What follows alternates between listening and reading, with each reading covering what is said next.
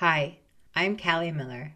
Growing up in an alcoholic home requires us to tell lies to ourselves and to others. And I've learned over the years that these lies can become toxic, that these secrets can literally make us sick, that what we never look at can never be healed, and that telling our stories and saying out loud what has happened to us can open the door to our healing. That's why I created this podcast this space so we can have a safe place to share our stories. You are not alone, and this is the Change of Air podcast.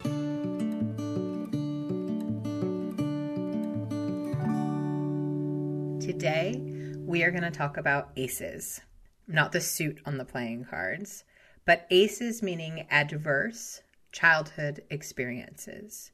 And I'm sure just in hearing that phrase, you think, yeah, that's why I'm listening to this podcast, I have had some adverse childhood experiences.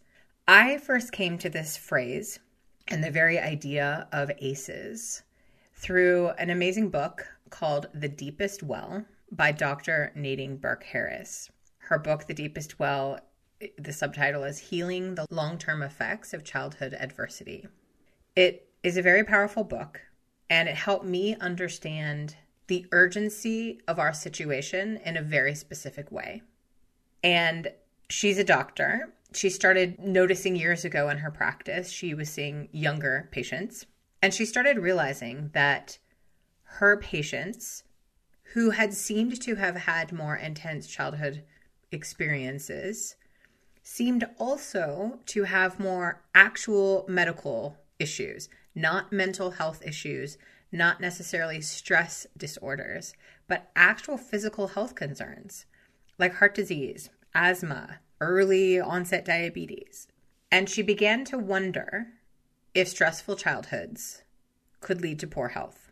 After a lot of research, and after discovering this ACEs test, a test that had been published years prior in 1998 in the American Journal of Preventative Medicine, she arrived at a very clear conclusion after seeing so many patients and reading the study. She realized, yes, I, I have the data, I have the evidence that growing up in a traumatic household and experiencing what is formally termed advanced childhood experiences could lead directly to physical health issues, lifelong physical health issues. When I read it, stopped me in my tracks. I have never, ever felt an urgency to heal. We know that it's important for us to name our trauma, share our secrets, tell our stories so that we get them out of our bodies and can begin the process of healing.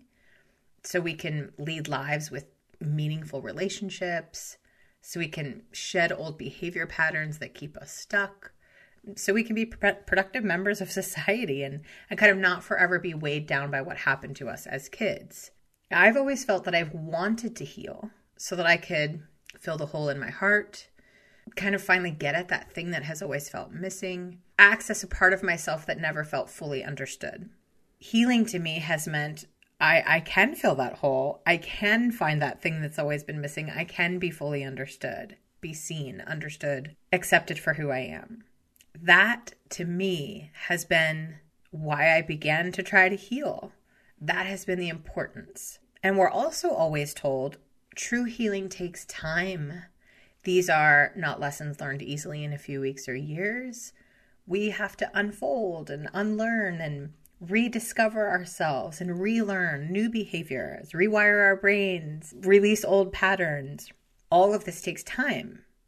And I have taken great comfort over the years in knowing that I have all the time in the world to heal. And there are hundreds of Instagram quotes that will reaffirm this for us, right? You are right where you need to be. You are on your own time. Healing is not linear. All will happen as it's supposed to, right?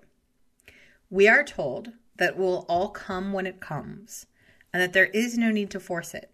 And when you're healing from really crummy stuff, as so many of us are, it is such a great comfort to hear that you can take your time. And then I read about ACEs. I realized that I might develop a serious health condition, or several, simply because of what I experienced in my alcoholic home. Suddenly, healing on my own sweet time seemed like less of an option.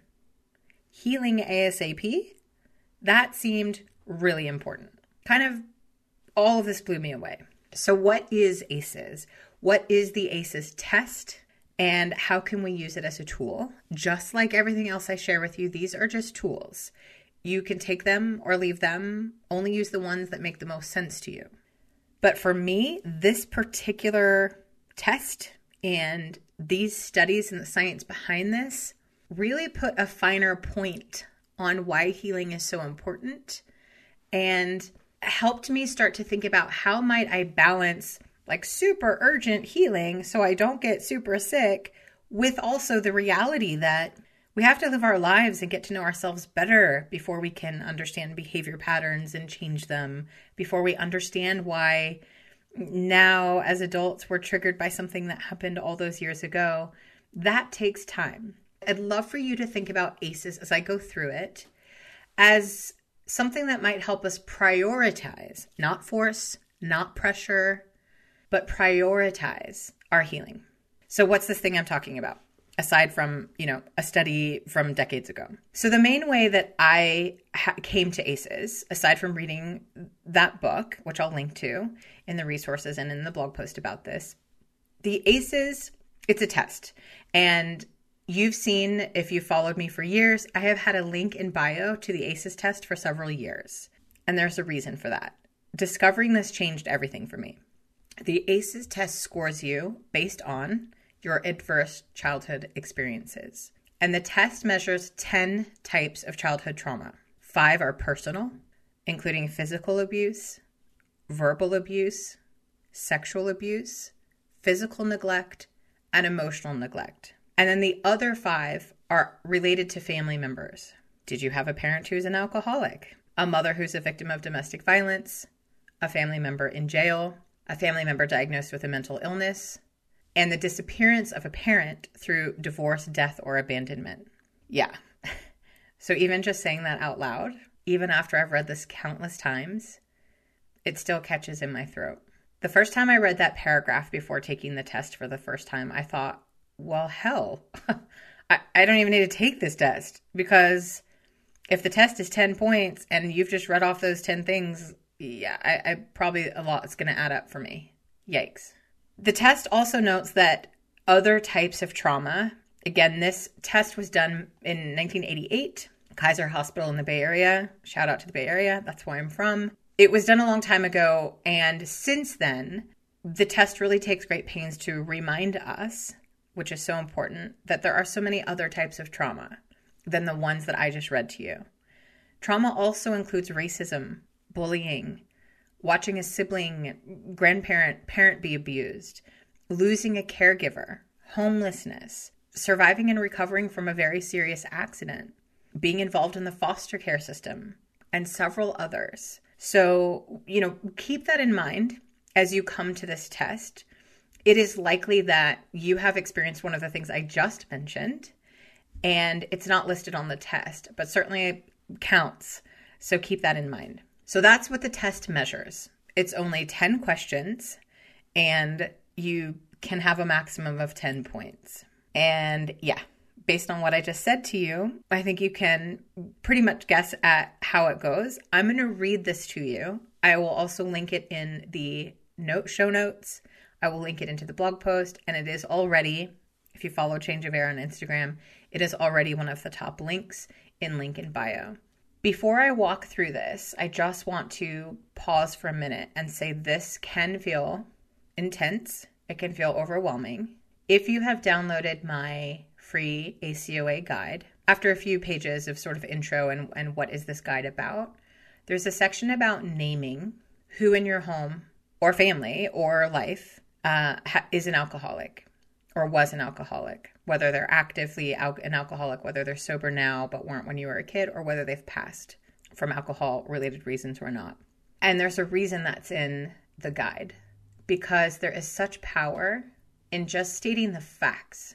And we, as adult children of alcoholics, have grown up in homes that didn't always traffic in truth, right?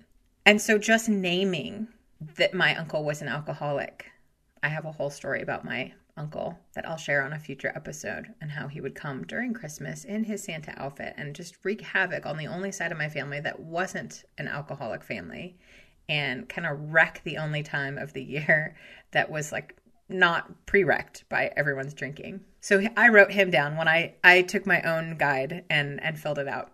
Is it your uncle? Is it your parents? Uh, is it your a sibling? Is it a grandparent?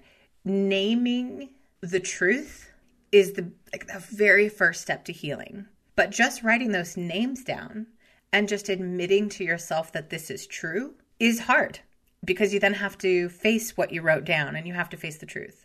It's the first step to healing, but that doesn't mean it's super easy. it's quite triggering and can be for a lot of people. In the same way, I'm going to read these questions and whether you're driving and listening to this, whether you're doing housework and listening to this, doing errands, whatever it is, or you're just, you know, devotionally sitting quietly, as I like to imagine all listeners are really listening, um, the same thing may happen. You may, just in having to say yes or no to these questions, will have the same effect of writing down in my guide who in my life was an alcoholic, because it will mean that we have to acknowledge the truth of the situation that in and of itself can bring up a lot of stuff. So I just want to share that, go into it with this open mind. In the same way that the 13 characteristics can be really challenging because it's like, ugh, really? Through no fault of my own, this is the thing. Uh, this may feel similar. So just keep that in mind. But I've got, as, as I always do, as you know me by now, uh, a really good positive spin on it all later in this episode. So stay tuned for that and don't freak out during this first part. So here are the questions. For each question, you either enter a yes or a no. And for every yes, it's one point. Okay. And you'll see this in writing. Audio may not be easiest for you, but I want to give you a sense of what's included. Question one Did a parent or other adult in the household, often or very often, swear at you, insult you, put you down, or humiliate you, or act in a way that made you afraid that you might be physically hurt. Number two, did a parent or other adult in the household, often or very often, push, grab, slap, or throw something at you? Did they ever hit you so hard that you had marks or were injured? Three, did an adult or person at least five years older than you ever touch you, fondle you, or have you touched their body in a sexual way? Four, did you often or very often feel that no one in your family loved you or thought you were important or special? Or did you feel that your family didn't look out for each other, feel close to each other, or support each other? Five, did you often feel that you didn't have enough to eat, had to wear dirty clothes, and had no one to protect you? Or were your parents too drunk or too high to take care of you or take you to the doctor if you needed it? Yeah, we're almost done, I promise. Six, were your parents ever separated or divorced? I'll pause here because I think we don't often associate just a separation or divorce with trauma. But depending on when in our childhoods and depending on what precipitated it and the events around it can that in and of itself can be a pretty significant adverse childhood experience. Just a note. Seven. Was your mother or stepmother often pushed grabbed slapped or had something thrown at her? Or was she sometimes often or very often kicked bitten hit with a fist or hit with something hard? Was she ever threatened with a gun or a knife? 8 did you live with anyone who was a problem drinker or alcoholic? 9. Was a household member depressed or mentally ill?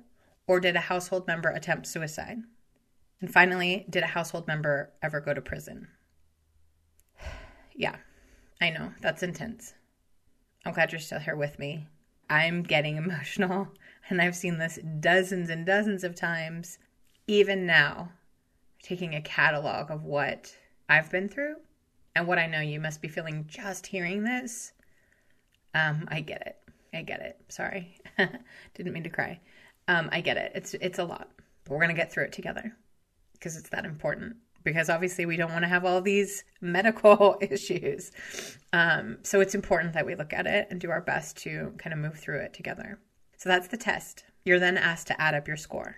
And my score? Yeah, it's also intense. I scored a seven. As you might have guessed, uh, the more, the, the higher your score, the greater your risk for chronic disease.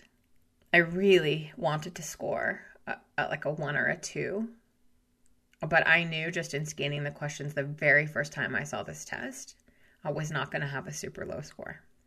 So, what does it mean? This score, as I said, the higher the score, the greater the risk for chronic disease. And the higher the score, the greater the risk for health and social problems, in addition to chronic disease. And here is what really wrecked me when I first took this test and tried to then understand what a seven meant for me. What does this mean? What can I do about it? As your ACE score increases, so does the risk of disease, social, and emotional problems. With an ACE score of four or more, things start getting serious. The likelihood of chronic pulmonary lung disease increases 390%. Hepatitis increases 240%. Depression increases 460%. Yeah, with a four. If you listened to the podcast episode about all the meetings, you know that I resented having to go to meetings for a drinking problem that was not mine, right? If you think I resented going to Al Anon, I can tell you that I really resented having taken this test the first time, having and and frankly many times I'm a little angry now. I really resented having a predisposition to nearly every chronic disease because my parents were alcoholics. And I'm not talking a little angry, a little miffed. I am talking full fury, rage, anger, victimhood, all of it for a really long time. I understand why this is the case. Setting aside what my parents did and what I grew up in, I I work with wellness clients for a living. I work with amazing functional doc, functional medicine doctors every day. I do detailed nutrition guides about food and stress and all of that. I know that growing up in fight or flight survival response all the time means that our stress hormones, our cortisol levels are elevated all the time. Elevated stress, year over year over year, can absolutely increase disease factors because stress is inflammation, and inflammation in the body leads to disease. So if we were always in stress, that's a straight line to disease. I get it. In the same way that some of us have been recently been chatting with each other about personal hygiene that we never learned from our parents. If you've been following along on Instagram, I've done several posts about this. I wrote a post several years ago about this, and a few people were asking, so I brought that post back and we've been talking about it for the past few weeks. That we just didn't learn basic hygiene. I, I truly have an app to remind me to brush my teeth. Really. And I know better, but I, I just don't remember to do it because that was not a thing I was was least priority in my home growing up. We were not taught these things at home because we were busy surviving our homes. No one was handing out hygiene advice in my household for sure. There's a whole episode we'll do about this, I promise. But in the same way that we did not learn hygiene hygiene things, brushing our teeth, uh, folding clothes, showering, washing our hair, shaving legs, we also never learned how to regulate stress right? If if our parents weren't teaching us to brush our teeth, and my mom never taught me how to shave my legs, Uh, certainly she wasn't helping me regulate my stress, the very stress that she was causing by her drinking. So this is a lot. This test is a lot. Getting your score is a lot. And then realizing what that number means is a lot. But I'm sharing it with you because knowing about this and taking this very test, that is a lot, admittedly, it made me shift my focus in my own healing quite a bit. While I know I can't force healing, I can't rush it, we can make a choice, we can decide to heal. So I'll say that again. While we cannot force our healing or rush it, we can decide to heal, right? We've all made that choice. That's why you're listening. That's why we're connected because we've we've decided at some point this thing is going on with me all the way back to the first podcast episode of me saying like i'm behaving strangely in regular situations. Something's clearly going on with me. And i'd like to not behave this way anymore and i'd like to not feel this way anymore. So i need to know what's going on with me right? Like that often is the beginning of healing. So we're all here because we've made a choice. And for me aces reminded me that yes, I've made this choice to heal, which is why I took the test in the first place. But the results of it made me realize I can decide to heal yet sooner if I know that there are some really compelling health reasons to do so, along with all the other reasons we naturally want to heal, right? So we don't act strange in the car dealership. So we have really solid quality relationships. So we are quote unquote happy. So we understand our reactions and, and make different choices. Those are all the reasons we mostly talk about healing. But ACEs made me realize ah, there is yet another equally urgent, maybe slightly more urgent reason to heal. And it can feel like, ah, heart disease is decades from now. I'll worry about that later. It's not how inflammation and stress and cortisol works in the body. So these are things that, even though those diseases feel like they might be years away, they are things we can do now. That's what this test has done for me, even though it feels like a lot. So this can feel intense, and I get that. I was right along with you when I first took my test. In fact, the doctors who started giving this ACEs test came up with a resilience test because I think they too were like, whoa, like we have these people take this test, their score is high. That's not ideal. And then we just send them off with the knowledge that they are way more at risk for all of these diseases and like send them on their way. Not ideal. And that's what I want to sit with with you. I don't want to share the intensity of it and uh, end the episode and, and walk away uh, because there's the reality of dealing with the number and the awareness that we are predisposed now to all of these health issues because of what we went through. So, what do we do about it? How do we go about the business of healing in our slow, beautiful way, but also with like, you know, a bit of urgency. So the resilience test, and I will link to this as well, along with the ACEs test on the Change of Air site and on the blog and link in bio. It helps you identify your resilience to overcoming your ACEs score. Like what is your likelihood of being able to heal and focus on your own wellness so that you can reduce stress? Um, and the actually the last episode, now I'm even getting my episodes wrong, uh, is all about yoga and meditation and breath work and tapping and journaling, all these very great stress reduction tools, great tools as we look to reduce inflammation and look to reduce the likelihood of developing serious chronic diseases. But I love that even the doctors realized okay, this ACEs test is a lot, and we need to help people understand that they are resilient. We are also resilient. We're all here. We may not remember to brush our teeth or eat or wash our hair or take showers. We may not fold the clothes right, but we're here because we survived. And now we can learn all of this stuff. And, and that shows our resiliency, right? We, we're here talking to each other. We made it. And now we can learn to brush our teeth and fold clothes and whatever all those things were that we did not learn because we were busy surviving. And we did it. I'm proud of us. We got here. That shows that we're resilient. So, this test the resiliency test has several questions. I'm just going to run through them really quickly. And again, I'll link to it just so that you can kind of get a flavor. I promise you, at least one or two of these, you'll be like, okay, yes, I see my own resilience. Aside from the fact that you're here listening and want to heal, right? You, have already demonstrated your resilience, I hope, to yourself. Here are just a few of them. I believed that I was loved when I was little.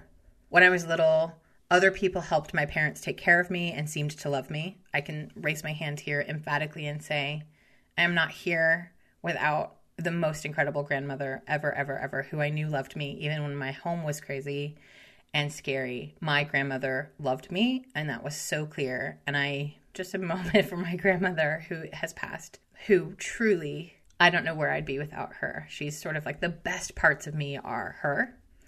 And so much of my eventually being able to tap into a belief in myself and a love for myself is because is like a kernel is from her loving me. So it could be anyone. But if you had someone in your life that was not in your immediate family that like you knew they loved you or cared about you or you felt safe with them, your resiliency is already upped. When I was a child, were there relatives in my family who made me feel better if I was sad or worried? Were there neighbors or friends' parents who seemed to like me? Talk about hygiene stuff. I feel like the only way I learned anything about female hygiene was from my my friends' mothers who paid way more attention to me than my own mother. When I was a child, teachers, coaches, youth leaders, ministers were there to help me. Right? You can start to get the the framework of this that ultimately though we grew up in a really challenging home environment and our ACEs score may be high, our resiliency scores are also probably pretty good. We knew that other people, other systems, other communities were probably there to help. And just knowing that when we were going through what we were going through is going to help us heal. Okay. I'll link the whole thing. I won't go through it all now. So I'm glad that that exists. I'm so glad that the doctors who are treating children right now, who are living through what we all lived through as children, I'm so glad that those doctors are looking for signs so they can start to address both the trauma and the chronic stress so much earlier in kids' lives today so they don't develop these chronic diseases. And so they get help, the help that we we certainly didn't get growing up. But I also know that even just talking about this, I also know how hard it can be when you are trying to heal from having alcoholic parents to learn that surprise, in addition to all the heavy baggage you are currently wading through, and I know a lot of you are, we talk about this all the time, even the 13 characteristics, we, we had a lot of intense conversations about that. That, that was been very upsetting for a lot of you to see those for the first time or be reminded of them decades later. So we're already navigating tough stuff. And so to learn like surprise, in addition to all this heavy baggage that you're currently wading through, there's yet a whole new set of luggage that's super heavy and also not super fun to wade through. I get it. I get it. But here's how I see it. And I invite you to see it this way with me if you're open to it. I would rather know the truth. We spent so much time in secrets and lies and unspoken truths that I'd just rather know. And in knowing, I feel like I've been given a mission to heal myself, an actual mission. It's no longer a nice to have. It's no longer, eh, maybe I'll take some therapy and learn to regulate my responses and look at me, I'll, I'll like brush my teeth with an app. That will be good enough. I will be doing the work and I can take my time. It's clear to me now, and might be to you after hearing about ACEs, that we need to prioritize our healing, like over everything else. And that, in this fascinating way, has given me permission to care for myself in a way I did not quite own when it was just emotional health on the line. Yes, I'll go to therapy. Yes, I'm helping my mental health, self love, self care. Yes, yes, I, I, understand the value of all that and valuing myself, and I will do better to take care of myself. I felt like I was doing all of that and I would, you know, get busy at work and not prioritize any of that. But this, the realization of that my physical health, that I am predisposed to chronic diseases as a result of what I've been through, has given me a new kind of permission to put myself first. If you've ever felt selfish for caring for yourself, as I did, uh, my mother called me selfish all the time when I was young, and it took me many years to realize that was about her. It was her own stuff, her own projection onto me. But it took me years to feel not selfish just for taking care of myself. So if you've ever felt selfish for taking care of yourself, or felt guilty, or found it hard to prioritize your care and healing and health, the ACEs test gives you quite a firm nudge to make yourself a priority. That is how I've chosen to use this particular tool as a way to see how bad was it and then be like, oh, wow, yeah, okay, so bad. Objectively, very bad, according to this test. Duly noted. What can I do about that? How can I make sure I prioritize my healing so I have a much better chance at staying healthy as an adult and not getting diabetes or heart disease or cancer earlier than most? As with any tool I share with you, I'm sharing my experience with it. You may have a different one, but I encourage you to check it out just to see. And I am here if you take the test and the whole thing freaks you out. DM me. We'll talk about your score and your resiliency score together. But I share this with you because you deserve to heal from everything you've been through.